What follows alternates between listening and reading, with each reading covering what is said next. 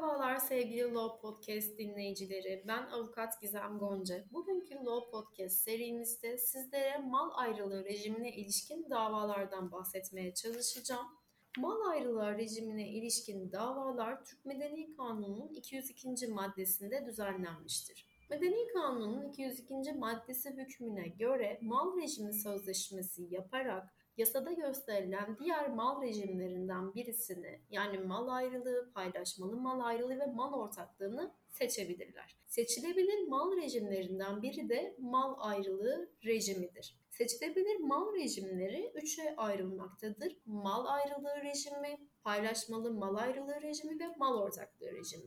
Mal ayrılığı rejimi sözleşmesi evlenmeden önce veya sonra yapılabileceği gibi taraflar istedikleri mal rejimini ancak kanunda yazılı sınırlar içinde seçebilirler, kaldırabilirler veya değiştirebilirler. Mal ayrılığı rejimi taraflar arasında onların birlikte istekleri oluşturabildiği gibi birlikte istek olmadığı halde dönüştürme davası ile eşler arasında mal ayrılığı rejiminin olağanüstü mal rejimi olarak yürürlüğe girmesi de olmaktadır. Mal ayrılığı rejiminde eşlerden her biri kendi mal varlığı üzerinde yönetim, yararlanma ve tasarruf yetkisine sahiptir. Mal ayrılığı rejiminde paylaşmalı mal ayrılığı rejimine ilişkinde hükümler uygulanmaktadır. Bunlar kanıtlama, borçlardan sorumluluk ve payda mülkiyetin özgürlenmesi olarak açıklanmakta. Peki siz bir mal ayrılığı rejiminde dava açmak istiyorsanız nasıl bir dava açmanız gerekiyor? Hangi mahkemeye başvurmanız gerekiyor? Kısaca bundan bahsetmek istiyorum.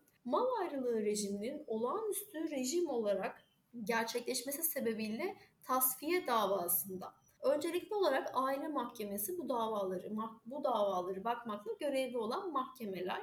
Eğer aile mahkemesinin bulunmadığı bir yerde yaşıyorsanız o zaman Asliye Hukuk Mahkemesi, aile mahkemesi sıfatıyla davalarınızı görecektir. Siz dava dilekçenizde davacıyı, varsa vekilinizi ve davalıyı detaylı olarak isim, soyisim, adres ve TC bilgilerini yazarak belirtmelisiniz ve davanızın konusuna da mal ayrılığı rejiminin olağanüstü rejim olarak gerçekleşmesi sebebiyle tasfiye davası olarak yazmanız gerekiyor. Peki davanızda hangi olaylara dayanıyorsunuz? Bunları da belirlemelisiniz. Şöyle ki, davalı ile 1985 tarihinde evlendik. Mal rejimi sözleşmesi yapmadığımız için aramızda 1 Ocak 2022 tarihinden itibaren edinilmiş mallara katılma rejiminin geçerli olduğunu dilekçenizde belirlemelisiniz.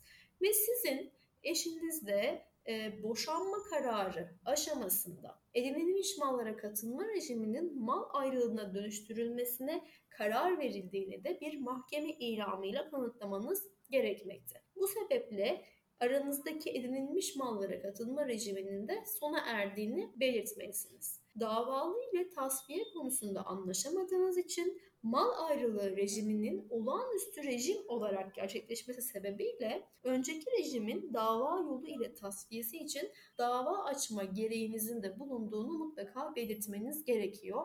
Elbette bu davada delillerinizi yazmalısınız ve hukuki sebeplerinizi talep ve sonuç bölümüne de detaylı olarak mahkeme hakiminden neyi istediğinizi belirtmelisiniz.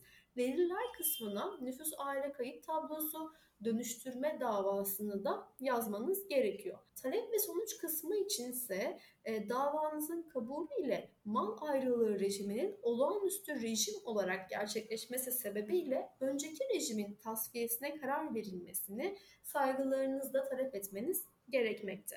Bu konuda Yargıtay'ın vermiş olduğu çok önemli kararlar mevcut. Size kısaca bunlardan bahsetmek istiyorum. Şöyle ki, Yargıtay 8. Hukuk Dairesi, taşınmaz eşler arasında mal ayrılığı rejiminin geçerli olduğu dönemde edinilmişse uyuşmazlığın borçlar kanununun genel hükümlerine göre çözüme kavuşturulması gerektiğini belirtmiş.